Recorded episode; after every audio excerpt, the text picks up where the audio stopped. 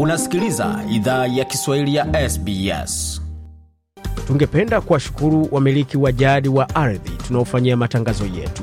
Kuanzia leo, idhaa ya Kiswahili inatoa heshima zake kwa Kamareg, watu wa taifa la Kulinga, kwa wazee wao wa sasa na wa zamani. Pia kuanzia leo kuna wakubali wa Aboriginal na Torres Strait Islander ambao ni wamiliki wa jadi kutoka ardhi zote unaosikiliza matangazo haya. Jambo popote lipo na karibu katika makala ya idhaa ya Kiswahili ya SBS ukiwa na migode migerano katika studio za SBS na mtandaoni anwani ambayo ni sbs.com.au mkwaju swahili hivi sasa, ikiwa ni saa kumi na mbili dakika moja kwa masaa ya Afrika Mashariki. Vilevile vile kwa sasa ni saa tano dakika moja kwa masaa ya Afrika Mashariki na ni saa nne dakika moja kwa masaa ya ukanda wa maziwa makuu. Yapo mengi ambayo tumeandalia, lakini tuanze kwa kionjo cha kile ambacho kilishuhudiwa katika tamasha Africa Cultures wikendi iliyopita. Sisi tumetoka ile sehemu ya Canberra, kwa hivyo sisi ni wageni hapa jiji la Sydney, lakini tume, tuna, yani sisi tunacheza dance na tuko na ile group yenye tunacheza nayo dance. Kwa hivyo siku ya leo tulipata ku, kualikwa kwenye hii sherehe. Baadhi ya wadau ambao walihudhuria tamasha Africultures ya mwaka wa elfu mbili ishirini na tatu katika ukumbi wa Sydney Olympic Park hapo wakifunga kuhusu waliofanya na walioshuhudia katika tamasha hiyo. Na je, ni kwa nini mataifa mengi ya Afrika hususan serikali inalazimika kuweza kusaidia ama kupiga jeki baadhi baada baadhi ya mashirika ya kiserikali? Ukweli ni kwamba haya mashirika ya umma yamekuwa ni mzigo mkubwa kwa wananchi, na ni mojawapo ya sehemu ambapo imepelekea kwa kiwango kikubwa e, serikali kuwa inapoteza pesa nyingi sana. Kwa hayo na mengine mengi zaidi, jiunge nasi katika makala maalum watauletea kutoka studio zetu, hiyo ikiwa ni sauti ya Walter Nguma, mchambuzi wa masuala ya biashara kutoka Tanzania. Lakini kwa sasa, moja kwa moja kwa muktasari wa habari.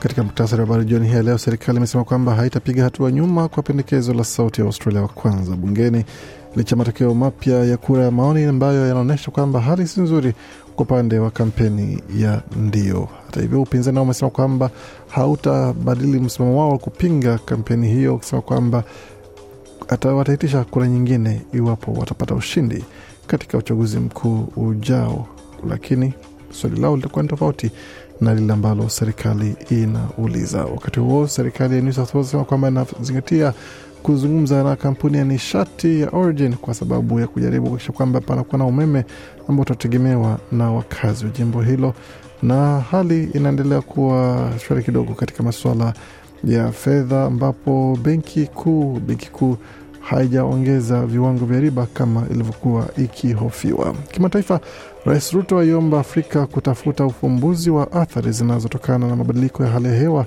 katika kongamano kubwa la hali ya hewa jimboni mjini Nairobi, wakati jumuiya ya uchumi ya Afrika ya kati imesitisha wanachama wa Gabon kwa sababu ya mapinduzi ya kijeshi yaliyofanyika Agosti 30 ambapo Rais Ali Bongo aliondolewa madarakani na makamanda wawili wa jeshi wakamatwa nchini Congo kufuatia mauaji ya waandamanaji yaliyotokea katika eneo la Goma.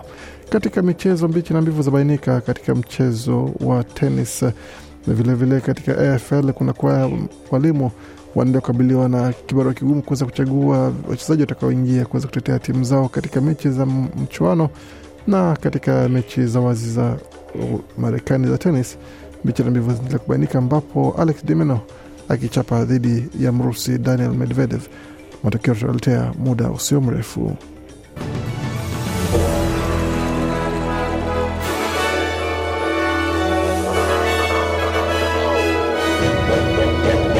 Wasikia idhaa Kiswahili ya SBS wakiwa na migode migerano, na hapa ni taarifa kamili ya habari kutoka studio zetu. Serikali imesema kwamba haitapiga hatua nyuma kwa pendekezo la sauti ya Australia wa kwanza bungeni licha matokeo mapya ya kura ya maoni ambayo yaonyesha hali si nzuri kwa kura ya maoni ijayo. Utafiti mpya kutoka kampuni za kura ya maoni Newspoll na The Guardian umedokeza kuwa baadhi ya wapiga kura bado hawajafanya maamuzi, ila watu wengi zaidi wana nia ya kupiga kura ya la badala ya ndio. Ila serikali inasimama imara kwa pendekezo lake la The Voice. Mwanasheria mkuu Mark Rifas amesema kwamba Leba kimsingi inatekeleza matakwa ya Waaustralia wa kwanza na the constitutional recognition through a voice that is currently before the Australian people. Anasema utambuaji wa katiba kupitia The Voice uko mbele ya Waustralia hautoki kwa wanasiasa, ili kuja mara moja kwa moja kutoka kwa Aboriginal na wanavisiwa Torres Strait wenyewe. Tunajua kuwa serikali inapowasikiza watu huwa wanapata matokeo bora, huwa pia wanatumia uwekezaji kwa ufanisi zaidi. Hii ilikuwa ni sauti ya Mark Dreyfus, mwanasheria mkuu nchini. Na upinzani unaendelea kutetea kesi yao kwa kura ya maoni ya pili, iwapo kura hii itafeli na wakishinda katika uchaguzi mkuu ujao. Hata hivyo, waziri mkuu Anthony Albanese amesema kwamba hilo ni, la, ni wazo la kijinga na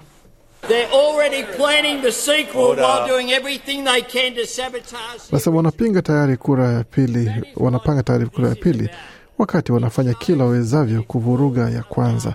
Hiyo ndiyo hii inahusu, inaonyesha inahusu tu siasa kutoka upande wao, alikashifu waziri mkuu hapo. Na katika taarifa zingine, kiongozi wa New South Wales Chris Minns amesema kwamba mpango wa jimbo lake wa nishati mbadala hauendi vizuri kwa sasa na ataingia katika mazungumzo na kampuni ya nishati ya Origin Energy kuongeza maisha ya kituo kikubwa zaidi cha nishati ya makaa ya mawe nchini Australia. Ripoti huru iliyotolewa hii leo Jumanne 5 Septemba imependekeza kuzingatia kuendelea kutumia kituo cha umeme kinachomilikiwa na Origin katika eneo la Central Coast jimboni humo zaidi ya muda uliopangwa kufungwa katika mwaka elfu mbili na ishirini na tano. Inaamini kwamba jimbo hilo litakabiliana na changamoto ya kutegemea utoaji wa umeme katika miaka ijayo, wakati vituo vya umeme vinavyotumia nishati ya makaa ya mawe havitakuwa mtandaoni. Kiongozi wa jimbo hilo Chris Minns amesema kwamba nishati mbadala ndiyo tegemeo la usoni, ila kipaumbele chake ni kuhakikisha watumiaji wanaendelea kupata umeme ipaswavyo. Huyu hapa na maelezo zaidi. We're going to be honest about Eraring Power Station. We've heard for a long time that the renewable energy revolution. Anasema tutakuwa wakweli kuhusu kituo cha umeme cha Eraring.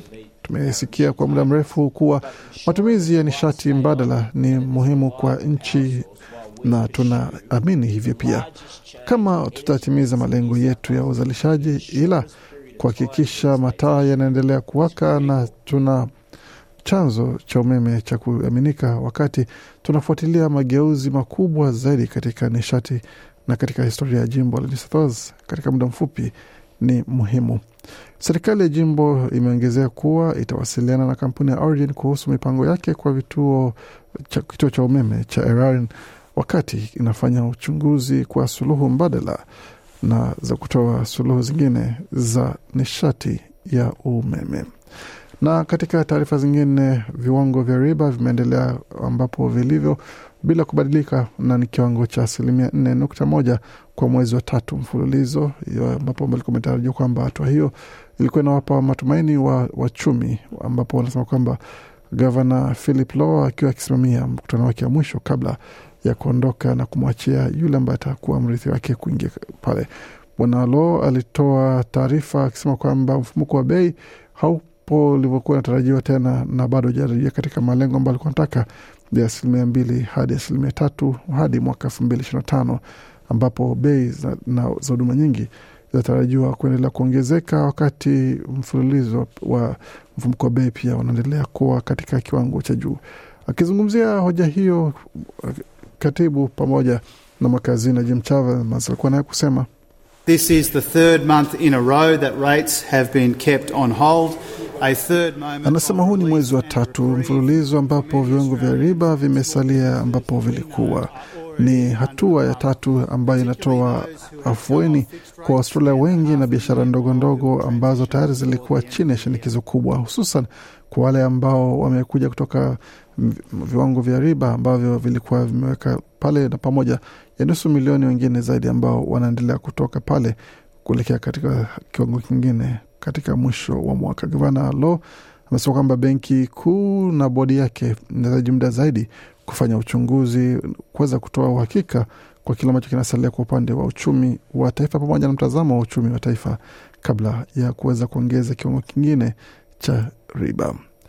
Katika taarifa za kimataifa, tukianzia kule nchini Kenya ambapo rais wa Kenya William Samoei Arap Ruto amewaomba wajumbe wanaohudhuria mkutano wa kilele wa hali ya hewa barani Afrika kutumia mkutano huo kusaidia kutoa mapendekezo chanya ya Afrika yatakayopelekwa kwenye mkutano wa hali ya hewa duniani COP 28 utakaofanyika Dubai mwezi Novemba. Mkutano huo ambao unafanyika mjini Nairobi unawajumuisha wakuu wa nchi, watunga sera, viongozi wa serikali, watoa maamuzi, wataalam wa mabadiliko ya hali ya hewa, mashirika ya kimataifa na mashirika ya kiraia pamoja na sekta binafsi. Katika hotuba yake kwa kikao cha ufunguzi, Rais Ruto amesema kwamba wakati umefika kwa bara la Afrika kutafuta ufumbuzi wa athari zinazotokana na mabadiliko ya hali ya hewa.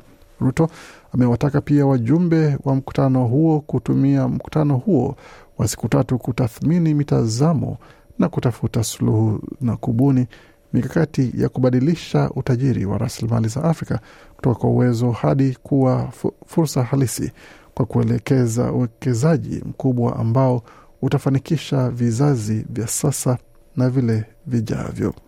Kutoka hapo tuelekee moja kwa moja hadi katika taifa la Jamhuri ya Kidemokrasia Kongo ambapo waziri wa mambo ya ndani Peter Kazadi amesema polisi wamewakamata Kanali Mike Mikombe aliyeongoza kikosi cha ulinzi wa rais mjini Goma na Luteni Kanali Donatien Bawili aliyeongoza kikosi cha jeshi la Kongo katika mji huo ambako machafuko yalitokea.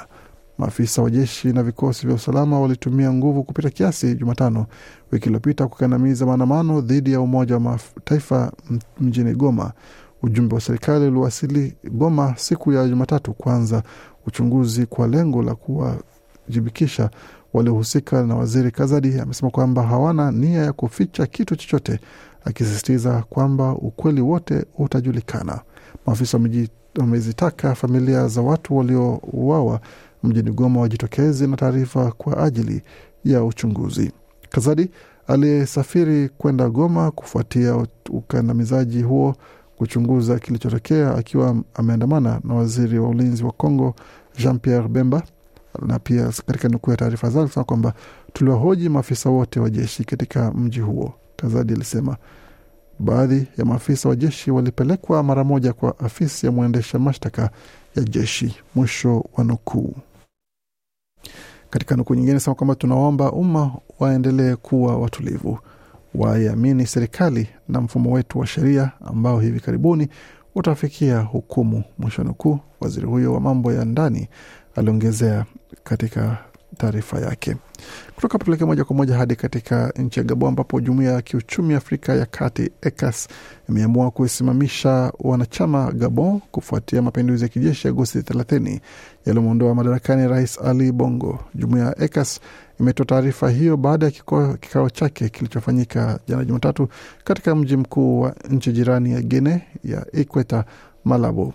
Rais wa Guine ya Ikweta Teodoro Obiang Nguema amesema Gabon ni kitisho kwa amani, usalama na udhabiti katika nchi nyingine wanachama wa jumuiya ya ECAS. Hatua hii inafuata kuapishwa hapo jana kwa Jenerali Brice Oligui Nguema aliyeongoza mapinduzi ya Gabon kama rais wa mpito, akiahidi uchunguzi huru, wazi na wa kuaminika kwa lengo la kurejesha utawala wa kiraia, lakini hakutaja tarehe maalum ya hatua hiyo.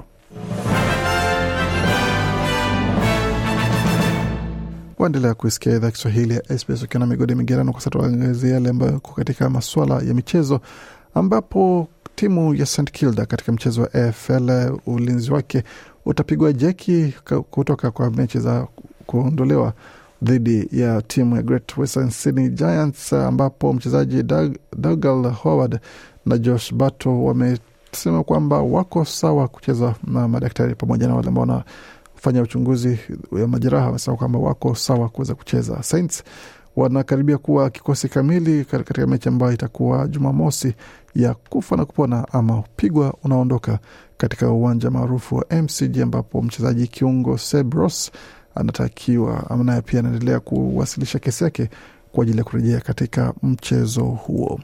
Tukilekea moja kwa moja katika mchezo wa wazi wa tenis wa Marekani, ambapo nambari moja zamani wa duniani kwa upande wa wanaume Daniil Medvedev wa Urusi amemcharaza Mwaustralia Alex de Minaur katika seti nne na kumzuia Mwaustralia huyo ambaye ni nambari kumi na tatu kwa wachezaji bora wa kiume duniani kuweza kupiga hatua nyingine ya kuingia katika robo fainali ya mchezo huo ambapo Dimino sasa amegongwa kutoka nje mchezo huo sasa kumaanisha kwamba atakuwa sasa ni kurudi kujaribu kufanya maandalizi ya michuano mingine ambayo iko katika siku za mbele.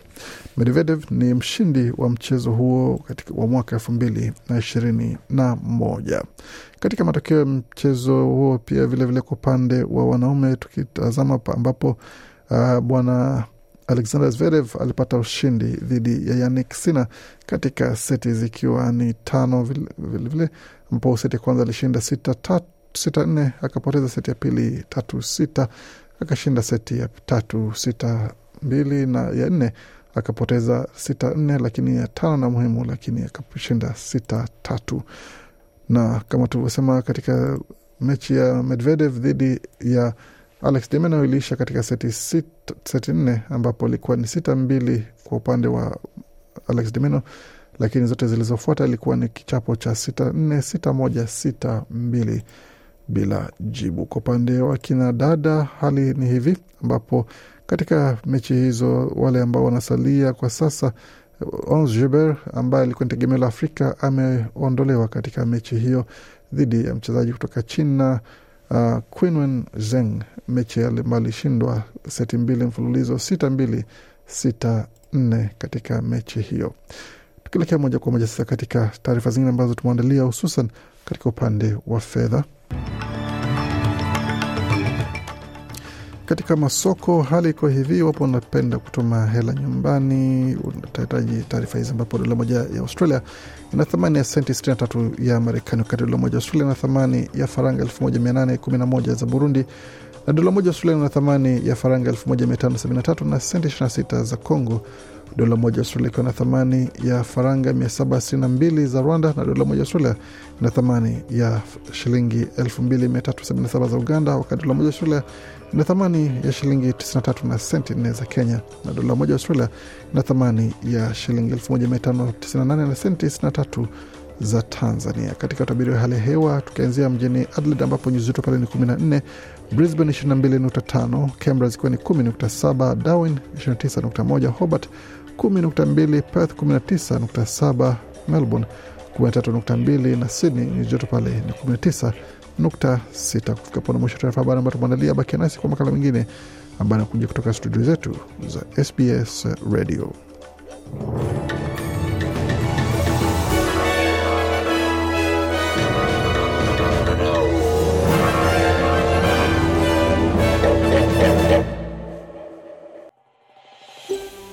Je, unataka kusikiliza taarifa zingine kama hizi? Sikiliza zilizorekodiwa kwenye Apple, Google, Spotify au popote pale unapozipata.